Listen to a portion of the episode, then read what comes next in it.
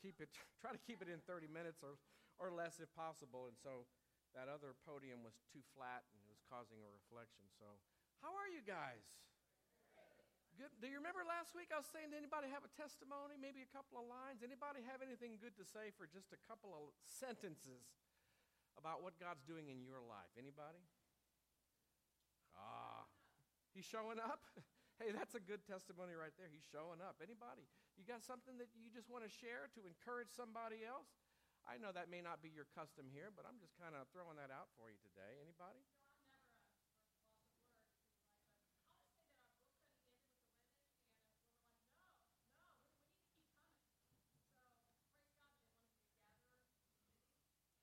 Yeah. Very good. Now we have a potluck afterwards, right? Y'all have pretty good potlucks here? Oh, yeah, that's good. that's good. All right, well, I tell you what, you ready for the scriptures today? Turn in your Bibles, if you would please, to the book of Exodus if you have it. Otherwise, it'll be on the board there. I think that's going to be in the English Standard Version. Exodus chapter 19, as we continue in this theme of moving on in God, having momentum, we're talking about today in God. Now, I was listening to the news the other day and I heard that Mount Everest has received more climbers this year in the last five months than any other time. And they're saying that there's so many climbers that they've got this line of people. It's like a traffic jam. And most of them, they want to climb the mountain because there's, they want to take a selfie or they want their moment, you know, the spotlight in, in their time, They're a defining moment for them. Well, today we're going to be talking about a different kind of mountain. We're going to be talking about a different kind of glory. We're going to be talking about God Himself. The title of my sermon is Finding Your Mount Sinai. Now, I say Sinai, some people say it differently. I've just, since I was young, Sinai. I don't know if that's the correct Hebrew enunciation of the word. Mount Sinai. Now, turn to a neighbor and say that this message is definitely for you. Turn to somebody that's smiling at you and say, This is definitely something for you today. if they're frowning, don't turn there. Don't turn there. A few weeks ago, I preached a sermon on the 12 spies. How many of you remember that? The 12 spies of Israel, uh, they came, they were to go out and spy the land for 40 days and 40 nights, and they did so, and 10 came back with a bad report. They had a big church meeting. It was a big bunch of blunder, is what it was. And I remember talking about that because I kind of left something out. There's actually a pit stop that I failed to mention you see, the pit stop was Mount Sinai that they had gone to right before. Chronologically, Exodus 19, the ascent there uh, to Mount Sinai, it happened right before that big blunder that I was preaching on a couple of weeks ago. So let me say that Mount Sinai is more than you think. We usually think of, okay, that's when Moses went up to, to get the Ten Commandments and all that. They were, you know, he's trying to find the Ten Commandments. I would suggest to you that Mount Sinai was not really as much about finding the Ten Commandments as it was finding the face of God. We're going to look at it from a different angle today. The primary reason I would suggest that Israel stopped off at Mount Sinai was to find the face of God. And that's important for us we don't realize that God wants to meet with us. Now, he had told Israel, when you read the story, go down to the base of the mountain, have the entire nation go to the base of the mountain, and I will come down, says the Lord, and I will meet with you. It wasn't just with Moses, he wanted to meet with all of Israel, all of his covenant people in that place and we're going to read it in just a few moments. They, they needed more than just a GPS signal to get to the promised land. They needed more than any of that. They needed a divine strategy that could only be found face to face with God. Isn't that the way we are? You know, sometimes we need the counsel of a pastor or a friend, or I don't know, going to a seminar and we can get information. And we need some things like that, but there are times, there will be times in your life, if, they, if it hasn't yet been, that you're going to need to be face to face with your God. Have you ever thought about that? face to face with God. Now, it's true that Israel, they needed civil parameters because let's face it, they were just destroying each other on the way out of Egypt. And they needed parameters. And, you know, they were kind of tolerating the manna, you know, the manna and the, the, the water from the rock and the cloud. And they, okay, well, fine, we'll put up with this. We don't really like it because we don't really like the manna, and the, the rock is a big inconvenience. And following this dumb cloud, see, they just didn't understand. And so they, they were just complaining, and they were starting to complain to each other. They were not just complaining about Moses, they were complaining with each other about each other. You know, church fights, power plays, schisms, backbiting, blame games. They were all over the map. And of course, when you read that passage, Moses was trying to play judge and jury, and he's trying to help them out. I'll, I'll decide each case. If you know this passage, you'll know exactly what I'm talking about. And of course, his father in law, Jethro, said, Hey, man, you're crazy. You can't do that. You're going to wear yourself out. You see, it's kind of like arguing in the car on the way to church. Anybody argue in the car on the way to church? you can't have, you're in this argument, you want to finish it, and you're getting up to the parking lot, and it's like, okay, now we got to, you know, put on our nice face. And I've seen people do things in the parking lot like, wow. And they're coming into church. But that was Israel. They were all over each other, they were all upset with each other. It wasn't just their immaturity and their rebellion. The bottom line is these were some negative, negative folks. You know, the, the, the, the, the, the Eeyore syndrome. Remember Winnie the Pooh? And Eeyore? Oh no. I don't think we're going to make it. I don't think God loves me anymore. And everybody, maybe uh, that's me. What are you talking about? No. we get that way sometimes, but you can't. Eeyore stayed that way. Eeyore was this negative person. It kind of reminds me, I'm going to give you my age again. How many of you remember the old series on TV called Hee Haw? Oh, yeah, Hee Haw. Down in Texas, we listen to Hee Haw. Now, as a young kid, I used to watch this Hee Haw, and there was a song on Hee Haw that I got it memorized in my head ever since I was a kid. And I bet you you're going to know it too. And if you want, you can sing along because I'm going to sing it.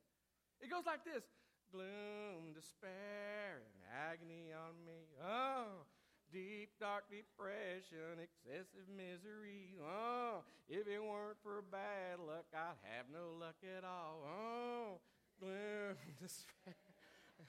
Isn't that sad? That was Israel. I used to sing that. Some people say, you know, as a Christian, you really shouldn't be talking. Well, I understand. You know, I'm a human being too, and I can get into that. But you know what? We wouldn't. We shouldn't be saying stuff like that. They were flawed souls. They really were. And they, they didn't realize that God was trying to bring promotion in their life. It really is as simple as that. Now, it was here that the Lord, He invited Moses to go up to the mountain, but not just Moses, everybody. There was an invitation for all of the nation to go up to the Moses, have a little Skype time, a little face to face time with God. And that's important. The only requirement that they had was that they sanctify or they consecrate themselves because you know what? In the Old Testament, we know that God did not play. If, if you're going to get near to God and you were not right with God and you didn't want to be right with God, He's going bam, He's going to get you. Wow. That's the way it was. In Exodus 19, look at verses 16 through 22. We'll read the passage. Seven verses of Scripture in the English Standard Version and then we'll jump to chapter 20 and finish it. Here we go. On the morning of the third day, there were thunders and lightnings and a thick cloud on the mountain and a very loud trumpet blast, so that all the people in the camp trembled. Then Moses brought the people out of the camp to meet God, and they took their stand at the foot of the mountain. Now, Mount Sinai was wrapped in smoke because the Lord had descended on, on it in fire, and the smoke of it went up like the smoke of a furnace and the whole mountain trembled greatly. Verse 19. And as the sound of the trumpet uh, grew louder and louder, Moses spoke, and God answered him in thunder. The Lord came down on Mount Sinai to the top of the mountain, and the Lord called Moses to the top of the mountain, and Moses went up. And the Lord said to Moses, Go down and warn the people, lest they break through to the Lord to look, as many will perish. Also, let the priests who come near to the Lord consecrate themselves, lest the Lord break out against them. Now, flip over to chapter 20, and let's look at verses 18 and 19. Now, when all the people saw the thunder and the flashes of lightning and the sound of the trumpet and the mountains uh, and the mountain smoking, the people were afraid and they trembled and they stood afar off and they said to Moses, "You speak to us and we'll listen." Do not let God speak to us lest we die. Let's, let's just stop here and pray. Pray over that. Father, help us to understand your intent here. Help us, Lord. Open the scriptures to us that we can glean our New Testament application of what this means today. We ask it in Jesus' name. Everyone said, Amen. I thought we got to pray over that because that's some serious stuff. It was right here, Moses and all of Israel heard the voice of the Lord right in the middle of giving the Ten Commandments, by the way. But Israel, they weren't really paying any attention to the content of the commandments. They were paying more attention to the thunder. And they're saying, hey, look, don't let God speak to us. We're going to die if he does. Only Moses.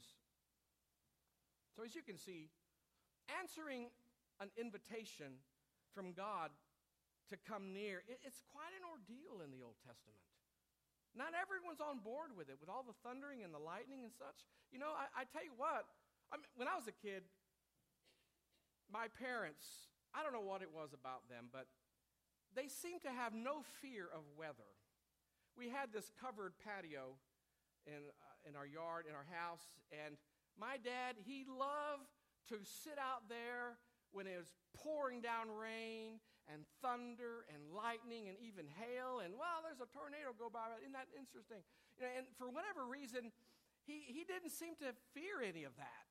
And as a little kid i kind of grew up the same way. It's just thunder it's just lightning. It's no big deal about it you know isn't that a tornado I mean, it might be a tornado i don't know and when we look at passages like this some people think well god must be angry because the thunder and the lightning well, that's kind of an assumption. The people of God, they were not able to, to hear or to understand God's intent with the thunders and the lightnings. We just assume, oh, he wants to zap us.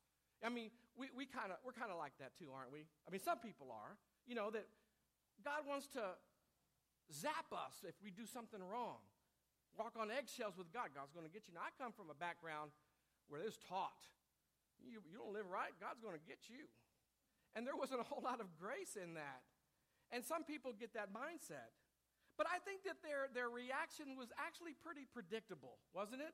You know, we, we really shouldn't look at God as if He's going to snap us down at any second. We have to understand that our God, He loves us so much, He's willing to throw a party. And guess what? In the party, He's going to have some fireworks. He's going to have the thunder and the lightning. He thought it was a great occasion. All right, I'm finally, I'm going to get to meet with my people face to face. Now, our, our response wouldn't be too much different. We often prefer a man to stand in between God and us. Moses, you be the go between. We like that, to buffer between us. If not a man, maybe a system between us, a tradition, a program, a method, something or someone that will buffer between us and God. You see, we don't like face to face. We're not used to that.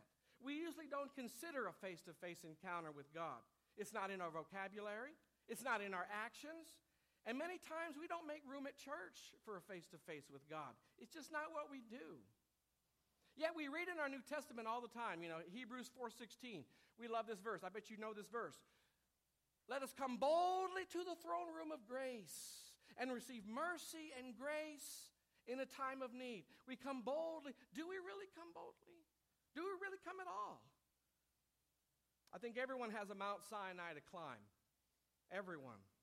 It's a holy hill of sweet fellowship if we will not allow ourselves to get distracted by the misconceptions and the preconceived ideas and the denominational prejudices we have about entering into a place with God, to engage with Him. You think God wants to engage? Yeah, He does. He wants to engage with us. our problem today is that we undersell this privilege from the pulpit, in, in my opinion, resulting in almost no meaningful expectation in the congregation. I, I think preachers and pastors need to sell the idea, and I say sell the idea, it's a biblical term, it's a biblical concept that God wants to meet you, with you, engage with you, with me.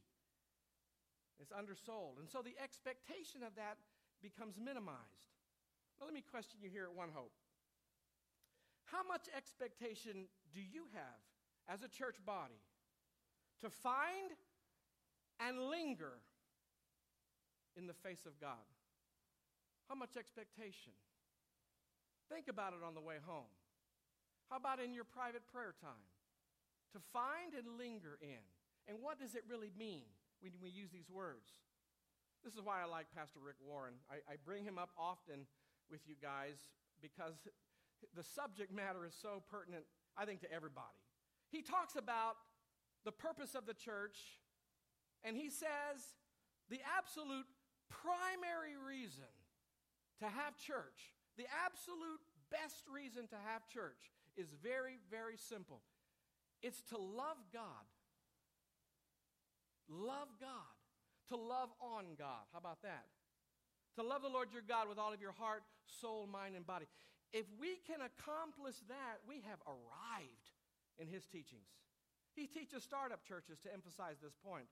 He says the primary reason for brothers and sisters to gather together, the absolute most important reason, is to love on God, to express that love to Him. You know, you, maybe you don't have a youth ministry, but if you have worship, you've arrived. Maybe you don't have a men's ministry or a women's ministry yet, or maybe you don't have a food pantry the way you would like, or maybe you don't have this or that.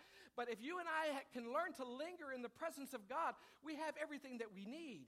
If we don't have a sign out on the door, or maybe we don't even have the privilege of having our own building yet, yet if that body is able to linger in the face of God, you have everything that you need. It reminds me of the story of Mary and Martha in Luke chapter 10. You don't need to turn there, I'll just give you the gist of it. I'm sure you've heard it. Martha was busy, busy, busy getting ready for her, her invited guest. That was Jesus. Can you imagine? Jesus says, I'm going to come over your house. What would we, what would we do if, if he said, I'm going to come over your house today? What would we do the day before? We get the vacuum out and we get everything out, get it all ready. We can't just we can't just let him come into the way we live normally, you know. She was busy, and, and I'm sure she had extravagant plans. I'm sure that she used the finest of silverware and the best plates and the best glasses that she had. And she, she pulled the recipe, the recipe book out. She got the best selection, the best thing that she could finally cook. You see, Martha, according to Rick Warren, I put it on him, but I'll say it myself. Huh? She was an event driven, program loving, busy, busy, busy Christian with lots of stuff to do for God. And I have to tell you, in many ways, I'm just like Martha. There's a lot of things that need to get done in the house of God, in the church of God. Her sister Mary, on the other hand, she was content to just sit at the Master's feet and glean every word in sweet fellowship. It drove Martha crazy. Why doesn't she get up and help? And so when she complained about her sister not, you know, going along with the program, Jesus gave a very interesting reply. He rebuked her and he said, Mary has chosen the better part. That is the strangest answer. Mary has chosen the better thing. You mean it's better to not be ready, but be at his feet than to be ready? Yeah. I'm pretty sure Jesus wasn't against serving. I mean, after all, this is the man that ter- ter- he talked about serving, the value of serving. I think he was one of those guys that he liked to go to every event, every dinner, every banquet. He broke out the towel and the soap and he's going to wash somebody's feet. He's going to serve. This is what he taught. He always said, you know, I'm about my father's business. He was somebody that did a lot of work. But the point is, Mary chose a better purpose than even serving. And I believe If the nation of Israel had obeyed God at Mount Sinai, they may have had a different outcome when they get to the, the 12 spies that went into the land. You see, there is no navigation without consecration. I've been saying this a few times. There is no navigation without it. The face of God, which is consecrated, it's a consecrated place, precedes places of blessing. Let me say it again. The face of God, which is a consecrated place, precedes any, any places of blessing and movement in God. This is what he wants from his body. Mount Sinai was a chance. It was a chance to move up and not just be categorized with all of the other cicada churches out there. You know, remember cicadas, the little cicada bugs? The shell of what was. God used to move, don't move anymore. Yeah. Accepting God's invitation to draw near, it requires a few things. I'm going to go over just a few with you. First of all, it's going to be very simple stuff. A little bit of faith to draw near to God, right? Because we don't see Him with our eyes. So it takes a little bit of faith. I mean, Jesus said, or James said, draw near to God, God will draw near to you. Wow. Do you know that that's a conditional statement, right? In other words, if you don't draw near me, I'm not going to draw near to you. I love you. You're mine. But I want you to humble yourself and draw near to me. You do that, and I'll draw near to you. So faith is, is a part of that. And how do we get that? How do we do that? Faith comes by hearing, and hearing by the Word of God. It's kind of like a factory. You know, uh, you hear knowledge mixed with God's wisdom produces faith. God's knowledge mixed with God's wisdom produces faith, and faith makes purchases in the kingdom. That's how you buy stuff by faith. It takes a little bit of faith. Add to that faith a sense of expectancy when you're drawing near. Jesus said, When two or three are gathered in my name, there am I in the midst of. Can you imagine that? You have a little, I don't know, a little prayer meeting over your house. You got three or four people around. And he said, Hey, if you start doing that, I'm going to come in there and get in your little circle and be with you. Now, there's something about Jesus with us in our prayer. He, he, there brings a sense of excitement, expectancy. I expect him. When you and I pray, we need to expect that he'll be there because he's, he, he's true to his word. So when you come near to God, have that sense of expectancy. Mix that with a little bit of anticipation, right? A little bit of excitement. Hey, it's exciting when Jesus comes in your midst. That's an exciting thing. Because when Jesus shows up and he rendezvous with you, He's ready to take you to a higher place. That's exciting stuff.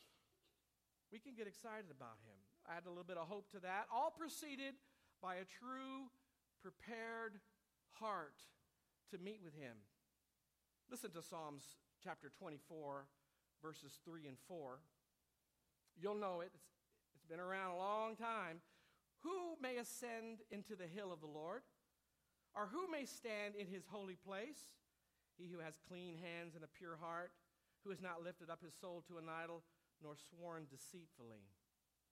You see, if we will consecrate ourselves with the intention of ascending to a holy hill, now this is not a metaphorical holy hill, it's not a figure of speech. It really is a holy hill. Now, it's not a physical hill, at least not yet, but it is a place.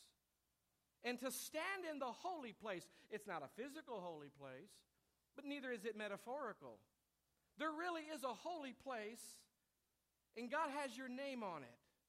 He wants to meet you, He wants, to meet with you. If you do that, you will not be disappointed, I guarantee you. Now, we in our humanness, we have a tendency to guard ourselves from any display of humility or consecration, especially in a public place. I mean, in private, that's one thing. In public, that's a little more difficult. So we need some help to be able to cry out corporately as a body so that corporately we can come and arrive at this place, this holy hill in God, where God is there. It reminds me of David. What's fascinating to me about the story of David at a time when he went to go live with King Saul, actually, the prophet Samuel anointed him when he was a little boy in front of his brothers.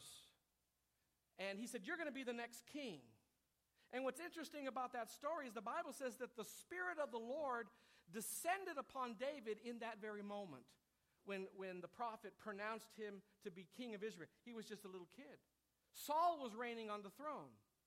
But at the exact same time, this is interesting, at the exact same time that David was being anointed by the prophet, the Bible says that the Spirit of the Lord departed from Saul, and a distressing spirit came upon him to trouble him. That's amazing.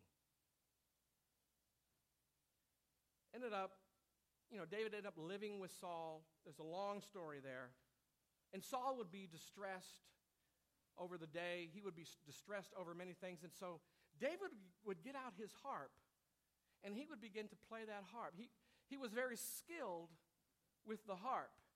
And he would begin to offer praises and worship to God with his harp. And the Bible also says that when he would play his harp, that, de- that depressing spirit, whatever it was, would leave Saul. And Saul would be comforted. He would feel pretty good. Hey, David, keep, play some more of that because it kind of helps me. The point is this I believe God will inhabit our worship music. And we have some fine, talented people here. God will inhabit our praise and worship music to help us surrender. I still think of that old hymn because back in the day, in the, in the 90s, I surrender all. I, I know it's old, I, I know. But, you know, it's just kind of woven into me. I surrender all. It is a surrender. Music can many times serve as a window to the soul. You know that. To make it all the more easier for us to dismantle our glory.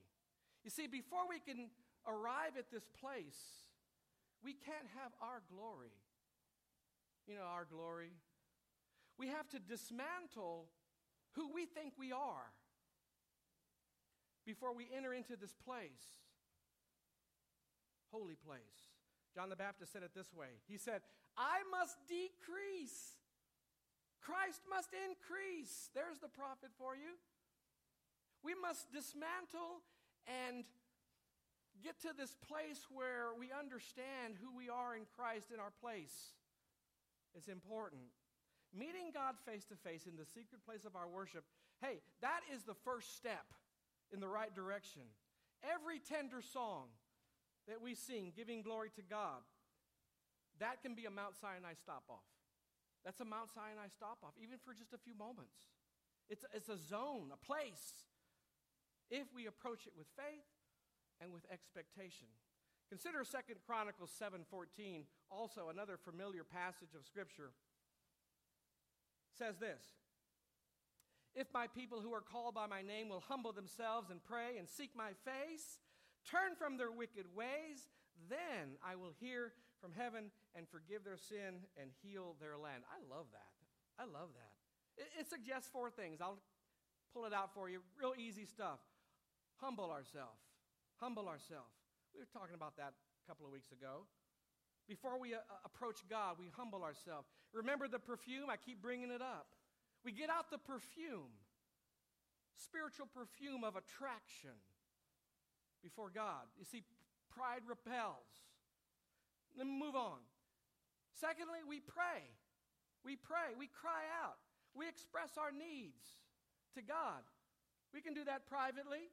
We can also do it publicly. You know, I came from, I, I spent a lot of years in charismatic circles, and I figured out, I've been in all kinds of circles.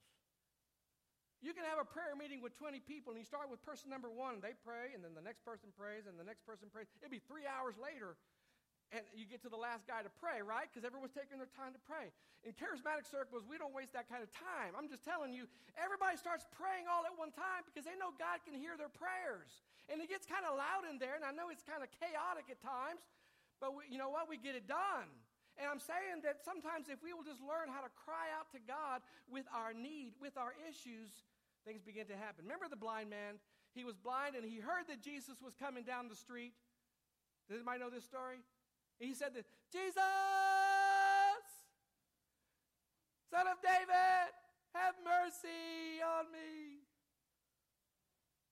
Jesus heard that. Now, he was in a crowd. He says, Who said that? Bring that person here. Hey, what are you talking? No, I heard somebody. See, he was, There was a lot of people crying out. There's a lot of people doing a lot of things, but this particular voice caught his attention. And when he cried out, "Bring that man here," and you know the story, he brought him here. What do you want me to do for you? I want to see. Prayed over him. He eventually got his sight because he expressed his need. He prayed. Thirdly, moving on, hum, to humble yourself. Secondly, to pray. Thirdly, to search not for God's hands, but for his face. God's hands are a symbol of what God can do for you, right? If you're saying, okay, God, here's, I got a list of what you can do for me, and here it is. Okay, that's nice, and there's a, there is an appropriate place to bring those things to God, but not first. If we seek His face first, and we, when we utter to God, we utter our admiration first to Him. God's favor flows wherever His face is directed. The greatest blessings don't come from the hands the hands of God, but from his face through an intimate relationship with God. God, if he wanted that for Israel at Mount Sinai, guess what? He wants that for you and for me. So you may have heard someone say, you got to kind of press in. Well, I don't know if you use that term here. But it reminds me of the woman who had the issue of blood. For 12 years, she heard Jesus is coming. She found him. He was surrounded in a crowd of people. She had to press through the crowd, and she managed to get herself right behind him. She had to get through every obstacle. She had to have a little resolve to get to where the answer was. He was the answer. So she pressed in. And you know the story. She managed to grab his, the hem. And the Bible says that virtue flowed from him when she grabbed the hem, and he didn't know what happened. Who touched me? Who did that? And one of the disciples said, Master, everybody's touching you, everybody's thronging on you. How can you say that? He says, No, no, no, no, no, no, no. This wasn't just anybody that wants something. She said in her heart, If I only touch his hem, I'll have my answer. And she got, so that's a pressing in. It's all part of that FaceTime with God. Fourthly and finally, uh, in reference to Second Chronicles 7, is to forsake our wicked ways. Oh boy, that was forsake. Are we are Christians wicked? We can be. Don't look at anybody right now. I tell you what, we have that Adamic nature. We're born with it, right? That Adamic nature, there ain't nothing good about that. And we have to learn to set that thing aside, unemploy that nature and walk with Christ. But we are at times. So his face, finding his face, finding his presence, has a way of killing off the crooked paths, the, the choices that we make. Life is just a bunch of choices. We can either choose to, choose to go the right way or choose to go the wrong way. And it begins to look crooked a lot of times. Everyone here, including the pastor here, everyone here is guilty of being wicked at some time or another. In closing, if I can have Matt come. What are some of the benefits of finding this face to face secret place? What are some of the benefits? I, I, jotted down a few. How about answering the hard things? God wants to answer the hard things in your life. Matter of fact, He's had that answer all this time. All we have to do is meet him in that place. How about answering the difficult things in life? How about finding closure over a matter? Maybe that ap- ap- applies here. How about healings? You'll find healings in, the, in that FaceTime physical healing, mental healing, emotional healing, all the above. God wants to restore us if we'll meet with Him, if we will engage with Him. How about a real direction in life? Maybe some of you have felt like, I don't feel like I have any direction. I don't know what to do in life. I'm not sure what I'm supposed to be or do or any of that, those things. How about purpose? How about gaining a sense of self worth? Feel like I'm just nothing. You know, you might feel that way. How about to relieve a sense of loneliness? Let me say that again because it's for somebody. How about to relieve a sense of loneliness? In the face of God, He will fill you to an overflow. He'll melt you like butter, change your life. Yeah, it's a pressing in. All we need is the perfume of surrender, dismantle the glory, and grab the harp. That's all that you need. As wonderful as our praise team is, we don't even need the actual musicians. I'm not saying we should get rid of them, you know, we, we like them. But we, it, all it takes is to hum a hymn in your heart, in, in your, in your, on, on the way to work or somewhere, you're driving. Make a little sanctuary. I'm going to put it on you today. Maybe you're not used to this, I don't know. You might say this Tony, when I pray and seek his face, nothing happens. Nothing happens.